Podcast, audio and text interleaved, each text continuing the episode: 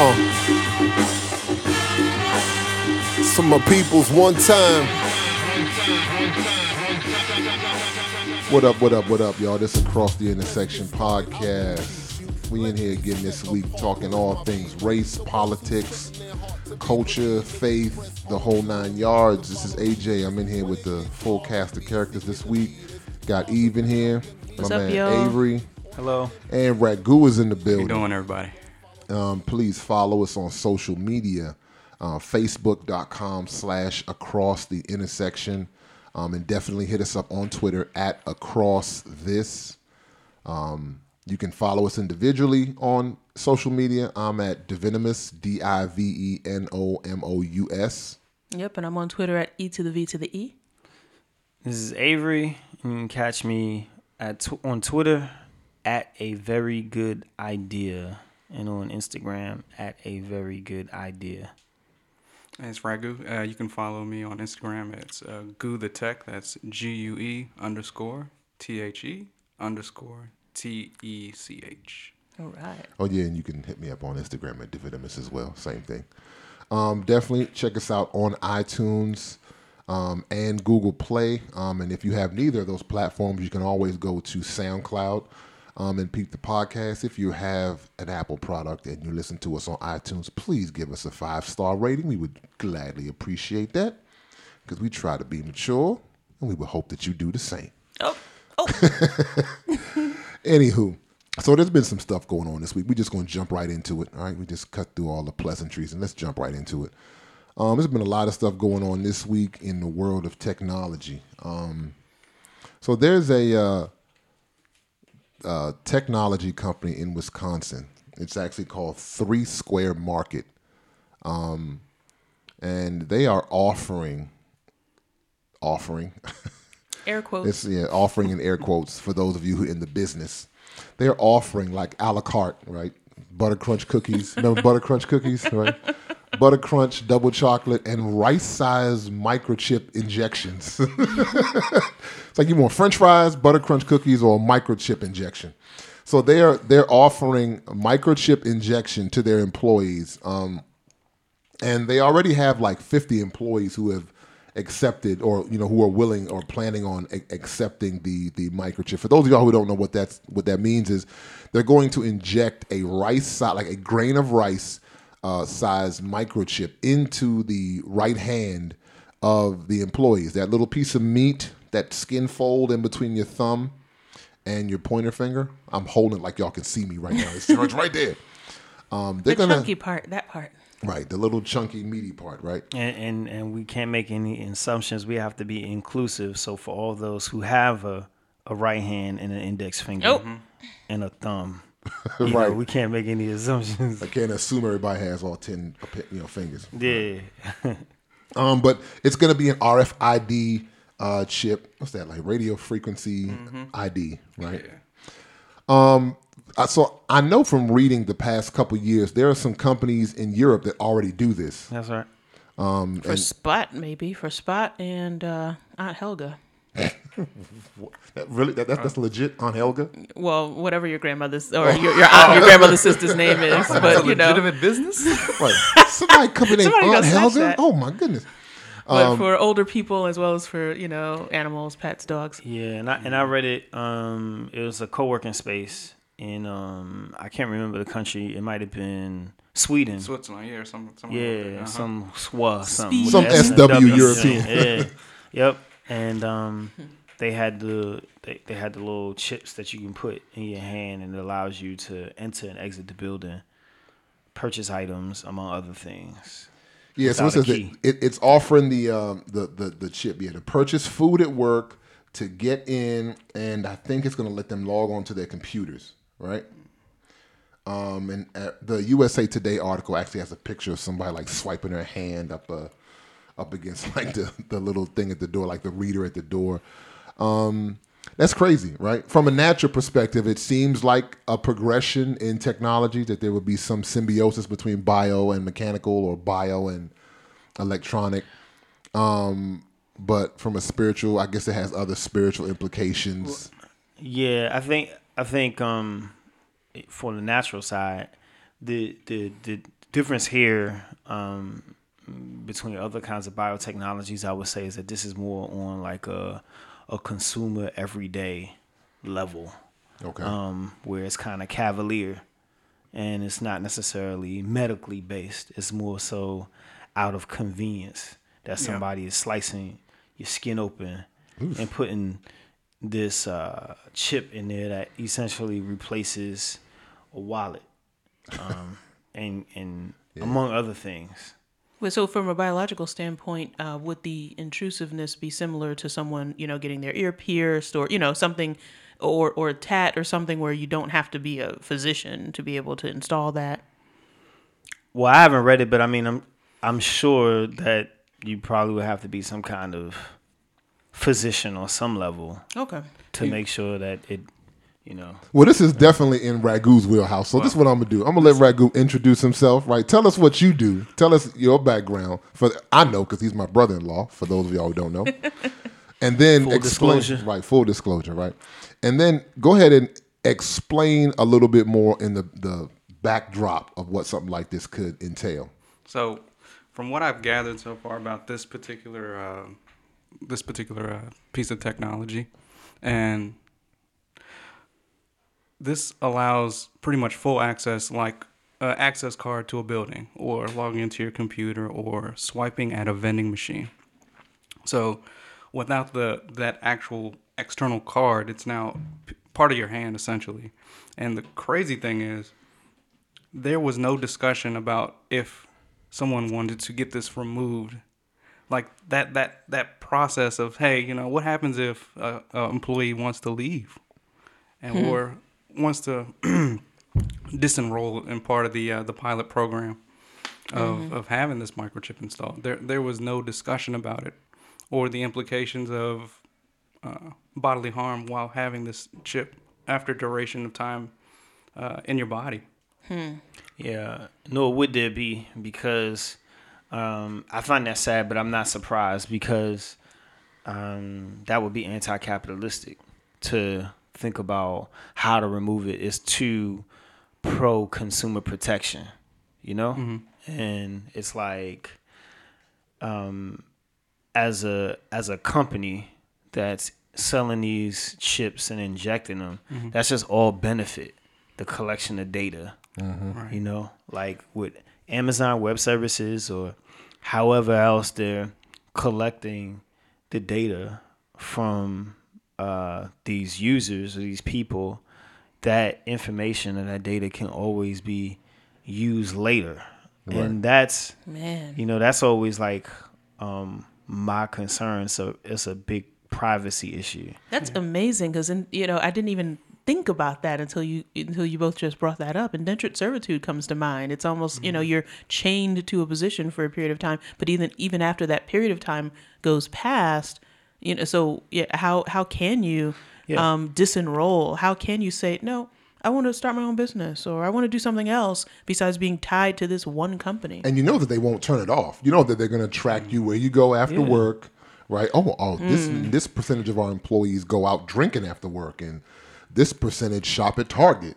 yeah because of geolocation Yeah, it's, it's it's constantly giving information out because it's. RFID. Yeah, yeah it, well yeah yeah it is that. Um i mean it could be it could be recording information in itself and then maybe every day it unloads when it gets to work right? So it doesn't have to be like a gajillion gigabytes big. It can just have just enough space on there to record the latest 24 hours and every time you report back then you, you understand what i'm saying Right, it unloads and erases itself so um, I don't know for sure, but that's what I'm thinking. And then and then the other thing that you have to keep in mind is that the collection of data is not necessarily for the here and now.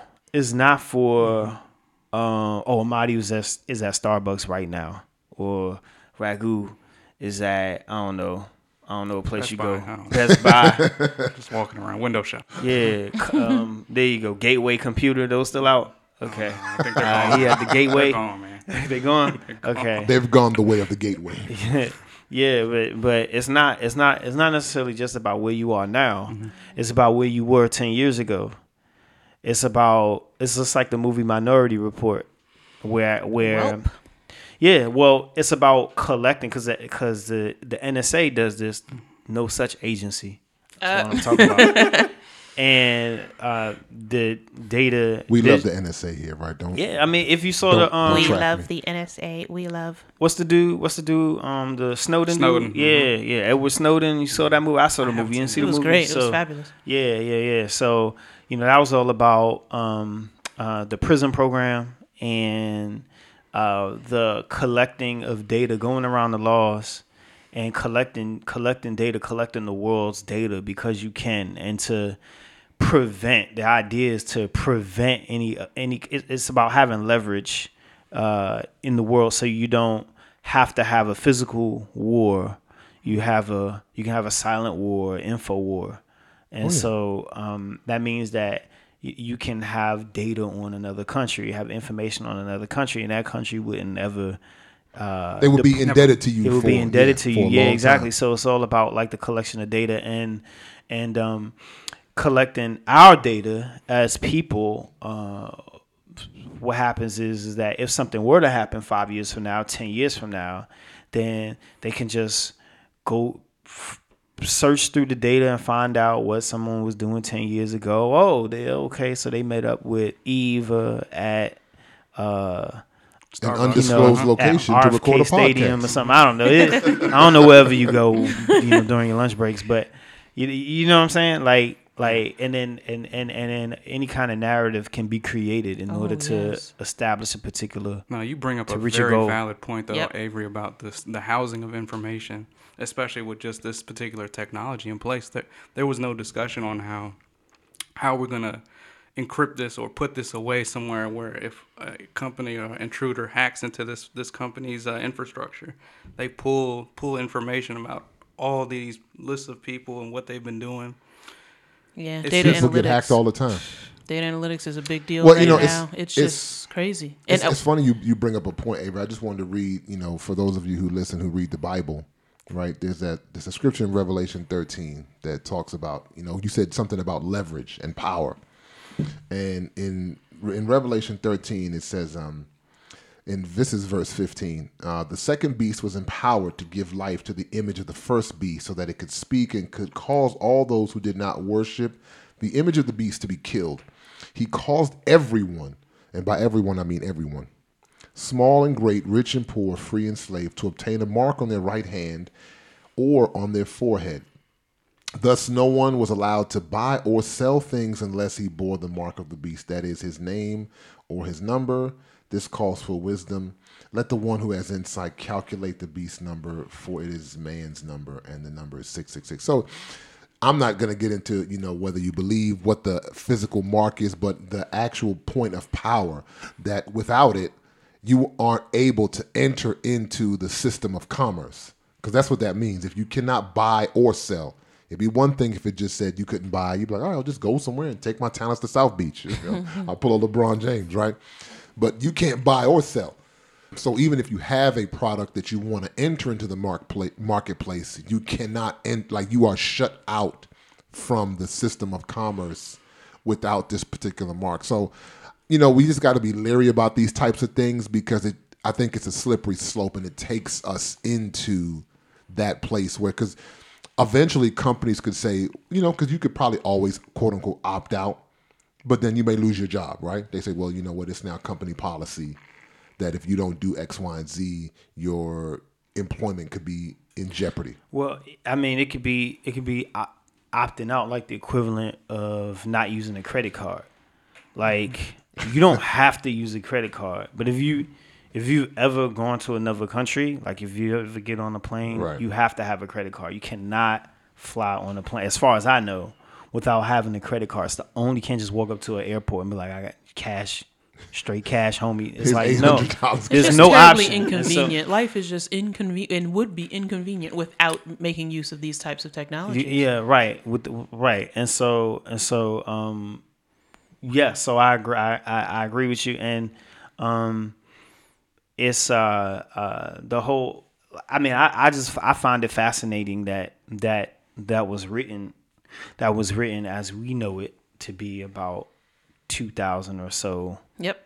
uh, Gregorian or was it Julian? Julian years. I forgot when the Gregorian calendar it's was. Julian calendar. Yeah. Yeah. Either way, it was a long time ago. It's a Julian calendar, yeah, the year zero, or whatever. And so The year of years- our Lord, Yeah, yeah, and and, and 2017. you know, and that was written around approximately 2,000 years ago. And for us to be where we are now in regard to that being a reality, I find that incredibly fascinating. Yeah, I was going to make a point about that. I think it's irrelevant whether people believe in the Bible or not. You just read something that was Yeah. written on an island in, uh, in in in the Mediterranean, you know, two millennia ago, where there would have been no context whatsoever for for for someone to say everybody uh, for anyone to say what what what the Apostle John said there.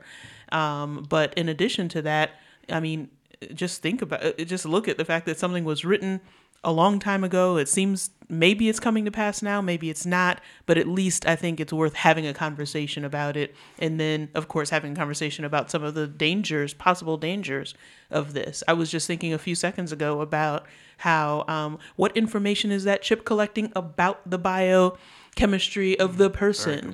Very Um, good point. You know, what's, you know, is it collecting anything? Um, the people who manufacture it can say, okay, the only purpose for this chip is for you to be able to buy and sell within your company, get in the doors, and for us to kind of keep a record of who's in the building and who isn't. But how do you know that that's the only information that's being Yeah, collected? those are probably definitely discussions behind closed Yeah. door about what other uh, functions that chip can serve. Oh yeah, of yeah, course. a- a- absolutely. And the thing is about technology, both Ragu and I definitely understand it, is that for that for the, Oh, so what you trying to? No, I'm just the, the non-technical, the, the, the non-technical person Yeah. um, has no idea um, of everything that you just said, Eva. Uh, that all that is technology. I, I I'm gonna tell you. I'm gonna give you a little little tip. Please, right please. now, I'm not the smartest person in regard to technology or whatever. no, Ragu is. No, I'm just kidding. I'm just gonna say I'm this. I'm on. I'm gonna say this in regard to technology. The biggest thing is like location. Where where can you get something to be able to do whatever it is you want it to do? So if if you if you want to if you can get something in somebody, it can do whatever it is that you want it to do from that location. So they have these things called APIs or application programming interface. I'm not going to get too technical, but what that essentially means is that it is uh, it's got hooks hooks in there to be able to connect and do all kinds of different things through through APIs. So if you wanted to collect med- medical data, well, you would connect it to something else, a Fitbit or some other kind of proprietary thing. Physical device. physical device. And now boom you got it. So also there's a certain level of um of of um of grooming that's happening. Because when these things get rolled out you know again we in this us startup driven capitalistic society. Yeah. and it's about how do you make how do you make things seem like normal Regular for day-to-day, people and uh-huh. regular day to day things. And so they, they they have things planned out for, for okay, so we're going we're gonna get people in Wisconsin. It ain't New York, it's some you know, no disrespect to our Wisconsin listeners. But it's like, you know, the small place, let's try it out, let's test it here. Once we get the positive feedback, then, you know, we roll it out to DC. Oh yeah. You know, and then after that, then it's gonna be like, oh, and now, you know, it can it can help do this and help and help do that. Before it comes Amazon to the, Go. 'cause before Amazon it comes Go's to coming. the masses, it Yeah. will have been all the kinks will have been worked out. You know, it's Yeah. interesting. I went to a tech conference for middle schoolers a few months ago, and there were um, uh, drones there. And you know, right now, drones are a consumer product. Photographers use them. People want Mm-hmm. to have fun with them. But just five years ago, I- we knew about drones then, but we can look over the course of this the, the last decade Mm-hmm. or even the last five years uh, and see how something was put out there and, and initially people said what in the world is going on It's crazy. and then like you said there's Mm-hmm. a psychological impact where you continue to mention it and you talk about its attributes next thing you know and this can be mentioned in a lot of different aspects of our society including what we accept socially uh, technologically and otherwise where a short amount of time will go by and all of a sudden it's second nature for people Yeah. Well, this is going to become second nature for people. Like my company, I'll give you a prime example. The company that I work for, my my day job, right? I don't run podcasts nine to five, guys. Newsflash. In the last six months, they've changed like three company policies, and I tried to fight it for as much as I could, but it got to a point like from my. I'm in construction management. For those of you who don't know, You got a chip, bruh? Is that what you about to tell them? You got a chip in your nose? Right. This little piece of skin in my head. No. They changed company policy early this year saying anyone who drives on company time has to submit insurance information, your personal insurance information, right? Even if you don't drive a company vehicle, which I don't. I drive my own vehicle. I'm just reimbursed. But they're like, nope, if you're driving on company time, you are going to submit insurance information. So I fought it for a couple months. But finally, they were like, if you don't submit it, we're not going to reimburse you anymore. Like, that's it. You want to continue to work here and drive around, you're going to submit your insurance information. Then, like within the last month, they changed um, stuff with the insurance. They said um, now you have to verify all your dependents. so I had to I had to give them a copy of my marriage certificate. I had to give them a copy of my children's birth. Yeah, within the last thirty days, I had to give them a copy of my kid's birth. Now, my kids have been on my insurance. Like you know, this ain't like uh-huh. I just had a kid yesterday and I'm at. This is like existing people. Oh, we we want to verify your dependents now for your. I'm like, yo, what in the world's going on? But it's gonna come to a breaking point where that's why I say it, it's gonna come to a point where you're either gonna be in or you're gonna get shut out. Right? It's not just the oh, it's, you know, I'm comfortable with it, but it's still optional. George right? Orwell was right, but he was just 30 years ahead of it. Of I his mean, this is yeah. literally Orwellian. Big Brother, you know, a lot of people would say, oh man, it's conspiratorial. You know, you're not a conspiracy theorist. What are you talking about? Um, just take a look around. I gotta read that book, 1984. Oh, You know, and that's a good because a lot of us had to read that when we were I'm really, really, guy, really and I little. haven't even read that. Yeah, but you know, we had to read it when we were really little. But sometimes it's worth re-examining some of these these texts. No, we gotta, we have to definitely be mindful. We have to, you know, the Bible always talks about, you know, he who has the ear to hear, let him hear. So we have to see and you know, and and not just listen. And once you see and you listen and you hear, you have to be willing to sort of make that jump because you may have to. So the that one jump. thing I was just gonna go back to the point you were you were talking about something being brought down to consumer grade. So the thing I was referring to or even thinking about was just drones in general. Yeah, That was a military purpose. That was never in the intent, or at least not initially, to bring down to the purpose of having a consumer grade uh, piece of device to just fly around and look at things. No. I mean, that's the internet. That's what the internet was. Yeah, when it first- exactly. you know, it's it- all yeah. serving a purpose Yeah. for the military or the government, Mm-hmm. if you will. Yeah, and, and just to provide like I guess an alternative view, I have a I have a a, a friend that I work with, and um, he's he's all into like technology and robotics and bioinformatics, and he actually loves the idea of having a chip in his hand, and he loves it because of the convenience. What he's, what is he's it? all that- for it because exactly that. He loves the Mm-hmm. idea of extending the capabilities of the human body. And I also was I remember watching a documentary, a little short mini documentary about uh, one of these cons, you know, like a like Comic Con or Yeah, yeah, yeah. Oh, yeah. Dragon Con, but there's like a it's like a Wetworks kind of con or like a um, biotechnology con where or cybernetic con where people are uh, get enhancements. They get things put in their eyes, things put in their skin. Now, this is at the actual convention. Mm-hmm. Yeah, they'll they, they either show up at the convention, you know, or they uh, uh, uh, haven't it already done, or they get it done at the convention. Wow. They like manufacturing Avengers, pretty much, is what they do.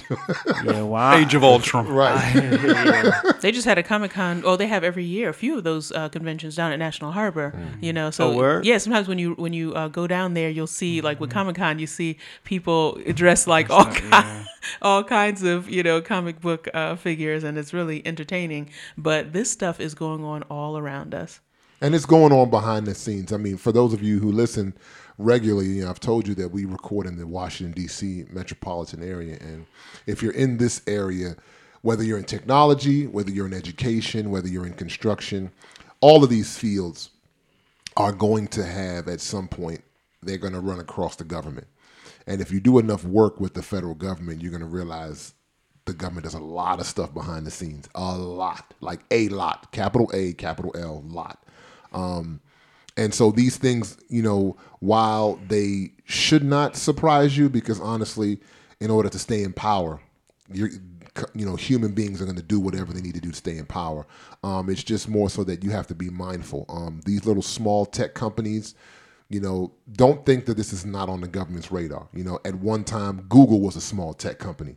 Don't think that wasn't on the government's radar that there's going to be a company that, in and of itself, is bigger than everything else on the internet. Like Google is the internet at this point, right? You see what I'm saying?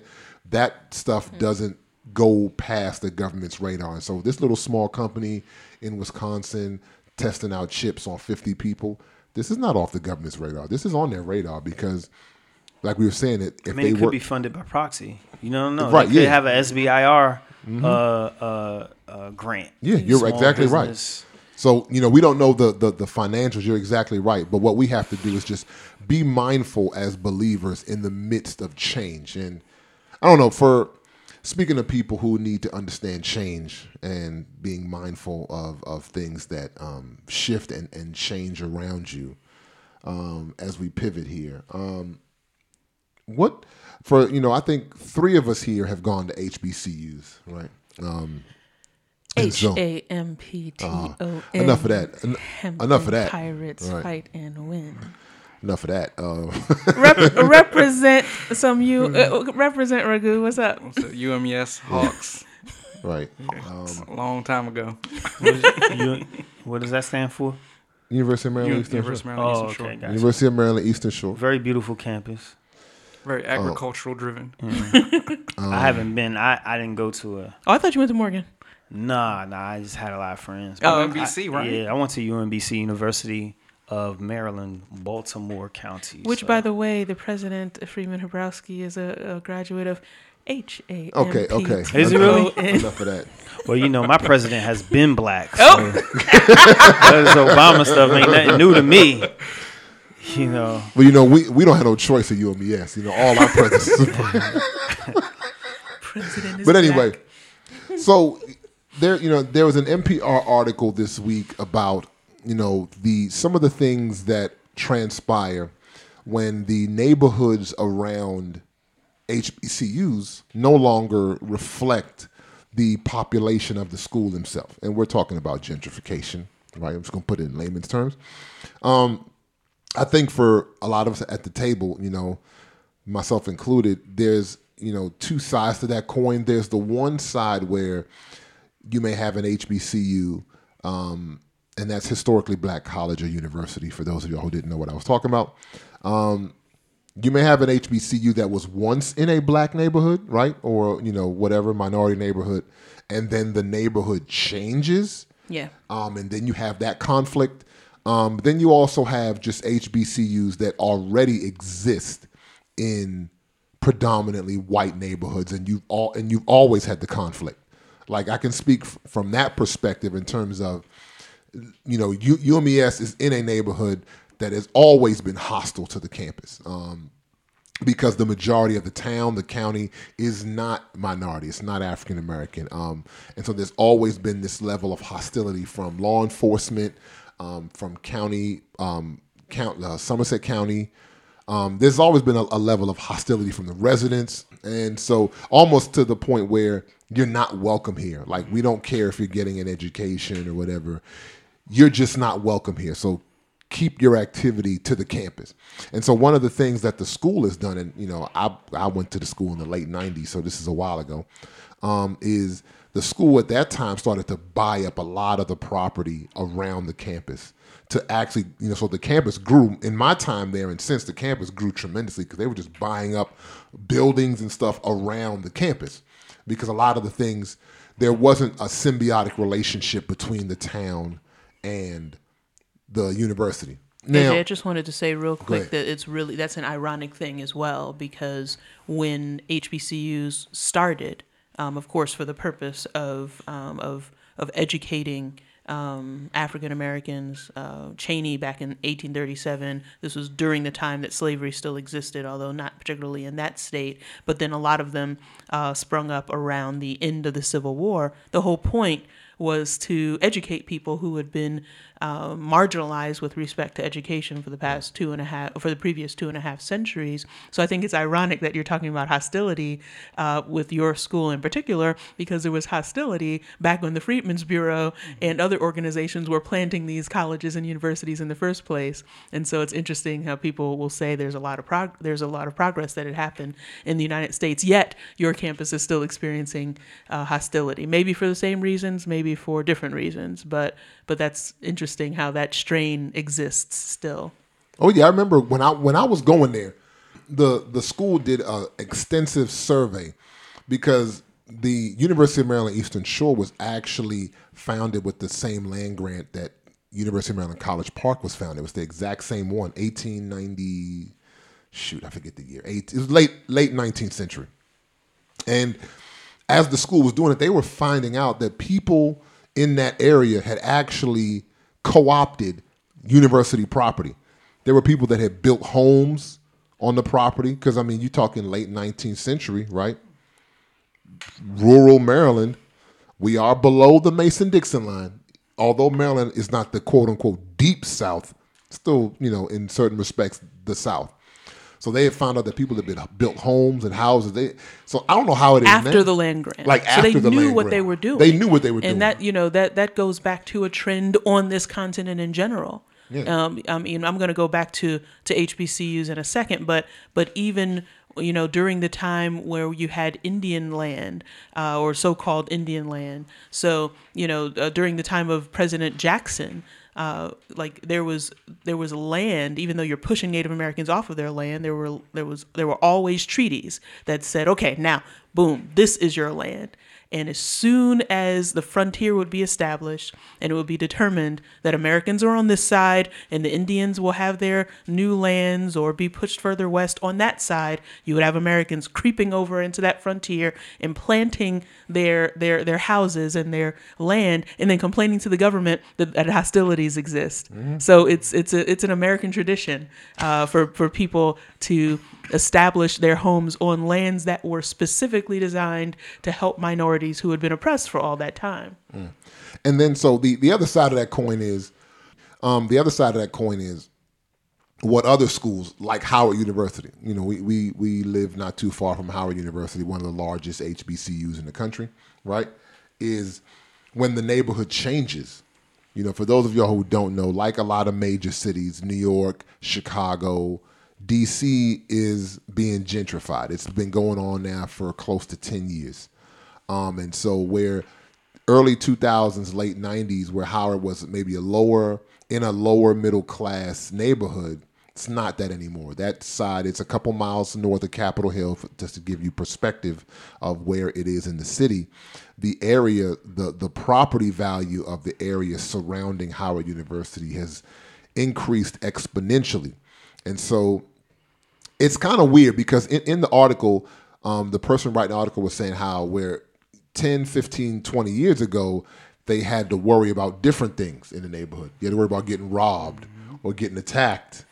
And now you got to worry about now them seeing you as the threat. you know, where before you were concerned about the threats outside of the campus. Now the concern is, well, with the other folks moving around, because I think there was like 5% of the people in that area were non African American, and now it's like 25%. So now you're have to, you know, as a black person in America, listen again, I've said it before, we ha- we have a certain level of you know, cognizance to realize, am I being perceived as a threat? Right? You know, now you have this cadre of I don't know how many students are at Howard. It's about 10,000. Ten thousand African American students, right? Well, not all African American. Let's call that eighty percent of them are African American, Yeah. right? In this concentrated area, surrounded by a changing neighborhood, who may perceive them as a threat. And that's one of the most terrible things about gentrification. Um, I, I do want to say that uh, one of the things about gentrification that that I, that's really difficult for me to to to accept is that you have some people who move into a neighborhood. They did their research. They looked to determine if they liked the neighborhood, if they wanted to buy homes there. They made a conscious decision to move into a neighborhood and then they turn around on it and want to change that same neighborhood that they deliberately moved into. It's similar to the drumming uh, incident uh, at what used to be called Malcolm X Park or back home in New York in Marcus Garvey Park. There are traditions that have existed for decades upon decades. Uh, Friday night drumming, Saturday night drumming, just just cultural traditions. Yeah. And there are people who move in and then want to change that or complain about things that that they moved in for. Like, in in um, I'm from I'm from New York. I'm from Brooklyn, Yeah, Here we go. and Still claiming the. No, I'm just kidding. that's how we do. and uh, I remember reading. I remember. Let me not mumble rap my my statements. I remember. Little Uzi Vert. No, I'm just kidding. Who started? Mum- Who's the biggest? Was it Chief Keef? I think Chief Keef probably because he's Chief probably the Keef most with no teeth. extreme. Waka Flocka extreme- maybe or Waka Flocka before him. Hmm, I don't know, man, but I know Chief Keef was probably like the most extreme. He don't even rhyme. So okay, so that was I. We just went down the But go path. ahead. So let me pull it back. Uh, I can remember in Brooklyn. I read an article. I wasn't there at the time, but this is a recent article about a mural. It was a uh, notorious B.I.G. Oh yes. uh, mural that was up, and Yeah, I actually, I think I have an idea where it is. Uh, and I read the article about how the local community, um, the I don't know, homeowners association, whatever it was, um, voted for the mural to be taken down because because um, they felt like it was a, it, it it caused too much um, uh, walking traffic. Yeah, people uh, were crowds. visiting and taking pictures of. Yeah. uh, what? The, Yeah, you moved was- into the Bedford Stuyvesant section of Brooklyn. Uh, Why did you move there? You want to get it taken down because it's an inconvenience. It, you saw it, when you were looking for for your for your brownstone. You saw you know the big mug right there, and then you're Mm-hmm. gonna come in and then say, "Oh, now there's too much foot tra- foot traffic." Are you serious? Uh-huh. yeah, I, I know. Um, Spike Lee. He had his. He he he wrote something about maybe two years ago.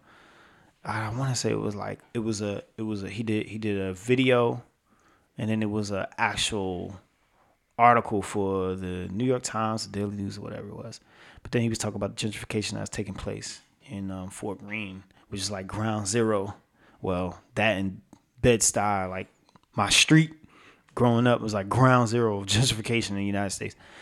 Anyway, he was talking about how n- new neighbors had called the police on his father, his father Bill Lee, who uh, I think he played the trumpet Or sax, sax- something like that. Yeah. saxophone. And uh, they they called and complained about the noise. Now, I I actually grew up in a house very similar to that. My grandfather's a jazz was a jazz musician. He has since passed away. But I my grandfather we lived in a brownstone Yeah. and um, I mean, I used to be woken up Saturday mornings hearing him practice his music, practice his saxophone mm. on those on the keys on the saxophone, and that's just what it was. It never it it. I mean, that's a part of the fabric of the society. It's not a nuisance or a disruption. Mm-hmm. It's it's it's I just, I just, you know, it's just one thing I just wanted to say about that is that, you know, I think that's probably one of the differences between expectation. Mm, yeah, well, that's one of the different. Yeah, that's one of the differences between black gentrification and white gentrification. Because I one thing that I've always pushed, you know, since we started seeing this as a phenomena, is that middle class black people also move in, or uh, upper class black people and people of a variety of uh, backgrounds also move in uh, and take advantage of, of low real estate costs and make changes to neighborhoods by virtue of the increase in the property taxes. You know, my brother, you know, was a part of a group of young, I mean, DC, for those who don't know, you know, uh, there are people who come here every single year, new college graduates earn a good salary and are, are building their lives here. And so he was a part of a, a group that tried to gentr- tried to gentrify a, and they didn't say it like this, but they moved into, you know, certain parts of Anacostia, assuming that uh, s- that this would be a good investment. So there are all kinds of people who gentrify, but I think there's a difference um, between when we see black middle class and upper class people gentrifying neighborhoods versus white ones. This is a generalization because obviously not all white people who gentrify will complain about about some of the pre-existing conditions that they moved into but we see it more with those who don't look like the, the the neighbors that they moved next to like with your grandfather or with Spike Lee. And so I bring that up because uh, Spike Lee's uh, store was right across the street from my uh, high school. I went to high Oh, school in Spike's Brooklyn. joint? yeah Spike's joint. I went to Brooklyn Tech. Brooklyn Tech was literally right across the street from Spike's joint or the other way around Oh, you was you was freshly dipped in all the latest Malcolm X hats and shirts. 40 acres and a mule. But Uh-huh. um, but the thing is that some people came back at there was some pushback at Spike Lee's article and, and some of his Mm-hmm. uh, concerns from a few years ago, saying, "What are you talking about? You're a rich man and you gentrified this area as well."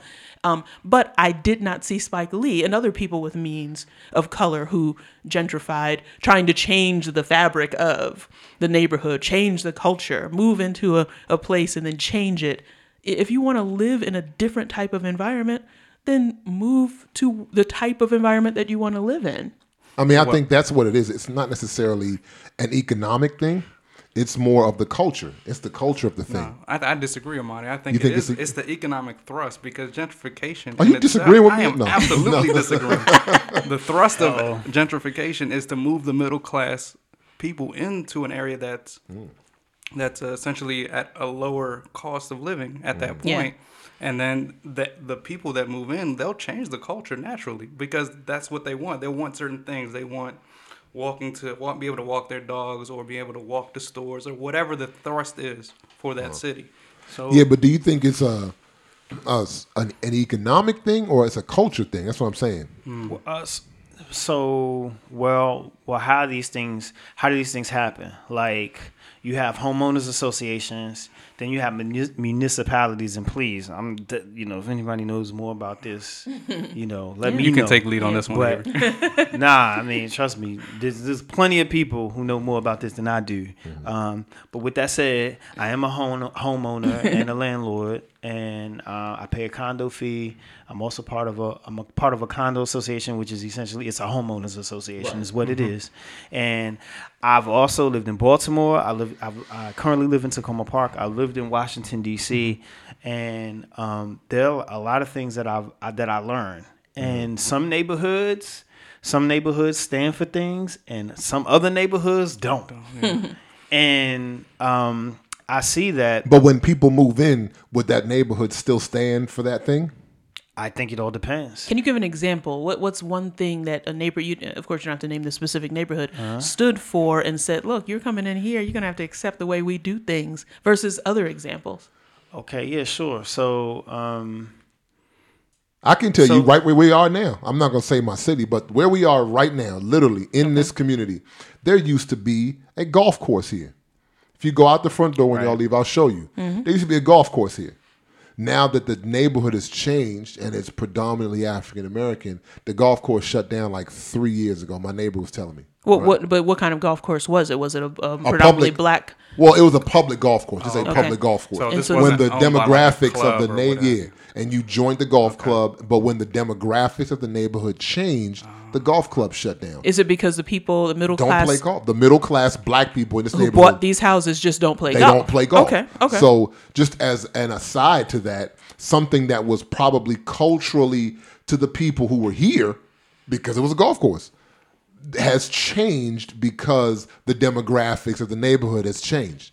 So there's two sides to that thing Mm-hmm. because there are still. This is not. I mean, it's not totally black, but it's majority black. There's still a lot of white people that live in this neighborhood. Yeah. I'm recording at my house, so you hear me now.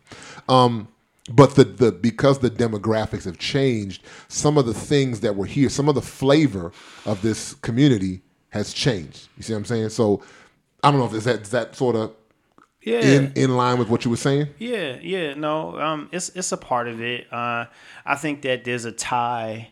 There's a tie between politicians uh, who are also members of neighborhoods, but they can sign things and and allocate money to go to certain areas, uh, and then homeowners associations, and so um, like okay, I can tell you one thing. So when I was living in Baltimore, uh, I was I moved into a place that uh, was dealing with was dealing with a crime, crime, a lot of crime. I don't know if it was a crime wave, um, but I know that it there was crime that was happening that was pre-existing. Uh, but there there was also a property manager who wasn't doing a good job in securing the building, right? And there have been multiple incidents, multiple incidents, multiple incidents. Um, but what I learned after having lived there is that the neighbor, the people living in that property didn't talk to each other, like in a in an apartment complex. So the property manager was able to get away with, uh, oh really that happened? Oh that never happens, telling everybody individually. But then when people start talking, you start learning that no, this is a pattern. And the property manager doesn't do anything about it. But one of the things that I learned living out there that you probably people probably wouldn't tell you is that you get more police you get more police in a certain area by the more police report by the more incidents that you file.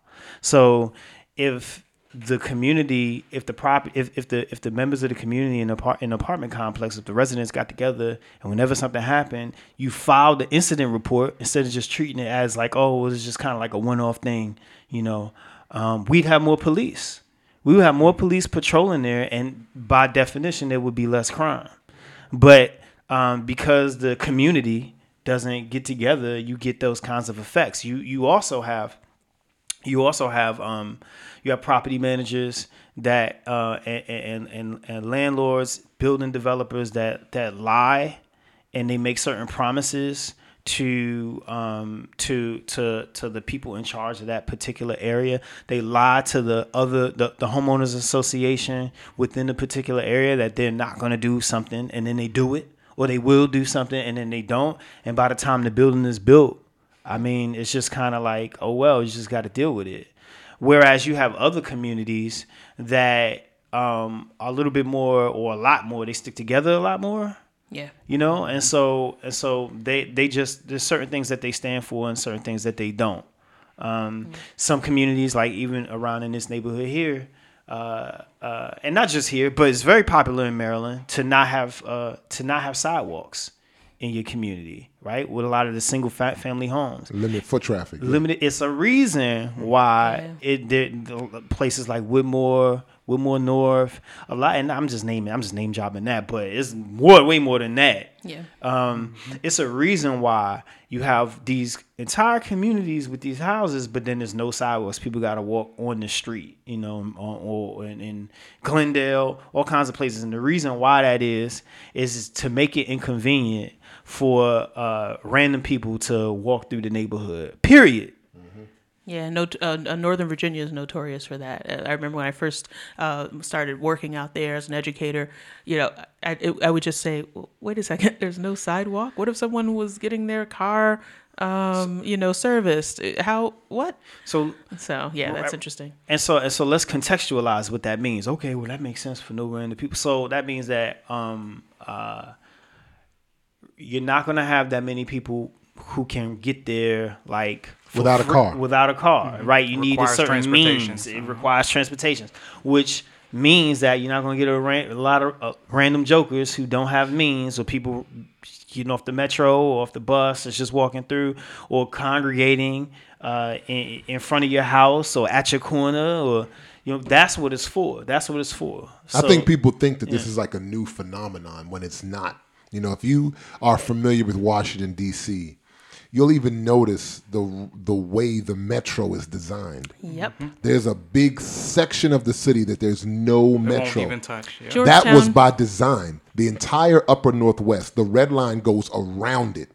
because when the metro was being built, the people in that side of, part of the city were like, "We do not want public transportation coming through this part of the city." So guess what? It does. It doesn't go up there. Yep. So this, you know, gentrification and the the notion that certain cultures, right, have certain things that are native to that culture, right? That that's not a new phenomenon. And so, you know, just to really bring it back to this discussion about the neighborhood gentrifying around HBCUs, Yeah. Howard in particular, just because we're here in DC, is that the the the economic part I think is a secondary thing, only because when if people were of the same culture, right? Just like what you were saying about middle class black people, they may move in, Yeah. but you don't lose as much of the culture, Okay. even if they're of a different means. You know, I'll give you a prime example. When I when I left the northern part of the city, there's a big Caribbean community up there, right? There's not as much out here. So like if I want to go eat, if I want to go shopping, I got to go up there. I got to go to Hyattsville, Takoma Park, Silver Spring, Wheaton. I got to go up there. There's nothing out here for that particular group of people, for that culture. So the people, even if you're of a certain economic means, they move up there. Like I, I, I talked to a guy that I work with. He's um, Puerto Rican, and he was asking me, "Yo, why did you move out here?" I was like, "Well, I was looking for more space." He lives in Wheaton. He's like, "Yo, I can't leave this area." He's like, "Cause all my stuff is up here." He's like, "I'm gonna have to find a spot up here. Like, I'm not leaving this demographic. You know, even though he's got a big government job and doing X, Y, and Z, he wants to stay within a certain perimeter because of the culture of the neighborhood. So I think when you lose the culture by default, everything else is like dominoes. It's just like you know, it just falls out. So I think for a lot of these neighborhoods, if people of color were moving into it with the same economic level, Yeah. if, if all the economics are the same, but it's a different culture of people, I think it would not be as much of an impact as it would be when you have people of that economic means and they're of a different culture. So they come in changing the culture. I think this also speaks to the responsibility of the HBCUs. Uh, um, this is not just for me to big up my own school. Oh, okay, Lord, oh, this is not just for me to big up my own school. Not but one thing, Right. but one thing that Hampton has done, um, we're right across the street from downtown Hampton, Virginia, and so we've actually purchased a lot of that. Uh, of if you can call us- it a cityscape, because Hampton, Virginia, is a small little town. you see how she said we? You like that? but but but a with that. lot of the a lot of you know the cityscape that you see um, is is owned by the university, and the university um, has its land, and then it's it you know it's it's expanding, and it's actually making use of of that town in that way. And so I think it's really important that universities, whether we're talking about Langston all the way down in Oklahoma in a rural area, or even um, uh, the, uh, Prairie View, which I think is in a rural area, or ones that are in urban areas. Um, you know, don't just sort of stick in, uh, stick around your your boundaries. You should be expanding anyway. Um, yes, it should be for the the good of the community, but it should also be balanced uh, to be for the good of the university. And according to according to one of the articles that I had uh, researched for Howard University, that's exactly what they've been doing. Yeah. They've been buying up uh, property around uh, Howard University, and they're building um, a uh, property at the moment that's going to house like I can't remember. It was 300 us- units, 70 units. It was it was it was a pretty big number, but Okay. but they did say um, that it's probably going to be white people that's going to be moving in there, and so they said that they have to figure out they have they have to figure out how to find some kind of way to be able to to be able to be um, to have some kind of like cultural. Uh, um, uh, they have to get get along, get along, so that so that the things don't turn into like you were talking about before, and also what was alluded in the article is that you know that the black people who historically seen as the ethnic other um, don't start to feel like they are being targeted in their own neighborhoods Right. and have to have to move and, and like they're less than. Well, that's really a delicate balance, yeah. So if you're a university, you want to, of course, continue to um, to, to to to invest in your in your area for the benefit of your university, for the benefit of your endowment, and really being able to give scholarships or whatever it is that you're trying to do with your univer- your university. But at the same time, you want to make sure that the neighborhood um, is something that you're contributing to culturally, and not just um, sort of giving those properties out and then having an invasion. It should be okay. This is this is the uh, sector of the city where Howard University is or Lincoln University is, and and you can see that reflected in the culture of the area. I think there has to be something that like the and you know I'm I'm not even sure I'm not an expert on you know higher education, but there there has to be a symbiotic relationship between the area and the university. I, I, I think it's impossible for the university. I think about University of Maryland, the main campus. Like College Park is University of Maryland. Yeah. like That the- is College Park. Yeah, like the city and the university are like one in the same. Like th- like there isn't this.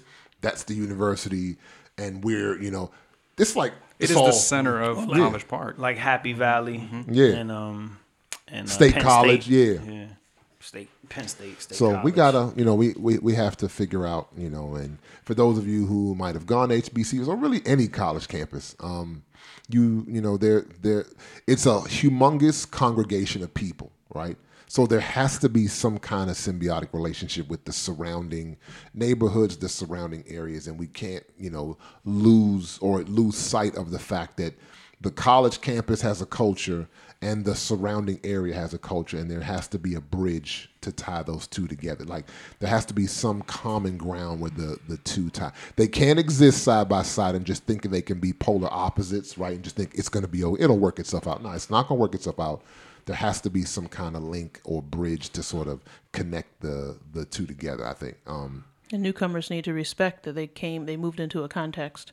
Right, You know, an existing you know, I mean, what are you what are you doing? You're you're just gonna move into a to a historic neighborhood and then say, no, we want to change it. Why did you move there in the first place? Well, oh, I- okay. Well, well, what about what about the other end of the what about the other other end of the spectrum, the other side of the story? Like, well, what if nothing is done? What if like, what what are what are some examples? Like, what if you know what what is the end of the story in that in that in that regard? Like, what happens to to Howard University? They continue down this track.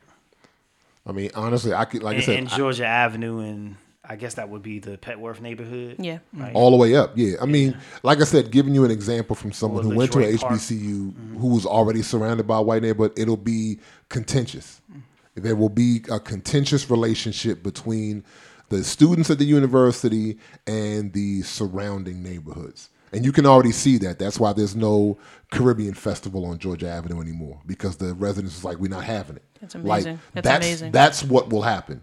That as someone who's from the Caribbean community, that's why there hasn't been a Caribbean festival in Georgia Avenue in like five years. Universities need to assert themselves. You've been there since 1866. What do you, you know, what? Are you serious? I mean, are you really going to let it just fold like that? Or is this just a, a result of capitalism and, you know, there you go. I mean, and, and you just have to grit and bear it? I mean, but does a large university that has roots there have to grit and bear it? When you're dealing with Or powers grin beyond and you, bear it? I think when you're dealing with powers beyond you, you might have to. Yeah. All right, so we're gonna let's let's go ahead and pivot here, right? Let's let's go ahead and pivot here. Um, and so we want to uh, grin and bear with our sponsors. Do you feel like you're just managing day to day? Imagine a life where you understand your purpose, you're actively pursuing your goals, you're impacting the people around you through your leadership, and you have systems in place for maximum efficiency. Well, let me introduce you to Coach Sheba. She is a leadership development coach who works with professionals, entrepreneurs, and leaders, men and women like you who are ready to stop managing day to day and start leading within the circles of influence they can impact. Clients working with her team learn the value of the process that leads to growth and development within themselves and how that impacts the way they relate to their purpose, others, and time. When your mindset shifts and your behavior changes, this equates to a change that is sustainable. These changes professionally and personally will result in a changed life. Get in touch with Sheba today at www.coachsheba.com. That's C O A C H S H E E B A dot com, or she can be reached at 650 741 6545. Please support our sponsors the way they support our podcast and tell them you heard about it at Across the Intersection. What's going on, everybody? Thank you for rocking with us. In the second half of this week's podcast, we began a discussion on Christian music. It was deep and lasted longer than we planned. So, because of that, we are doing a disc two. So, we thank you for supporting us And to continue listening, go to episode 8, disc 2. Know that we will always keep God in the midst and never push him to the margins. And we're going to always work to bring you our content from that mature perspective. Peace.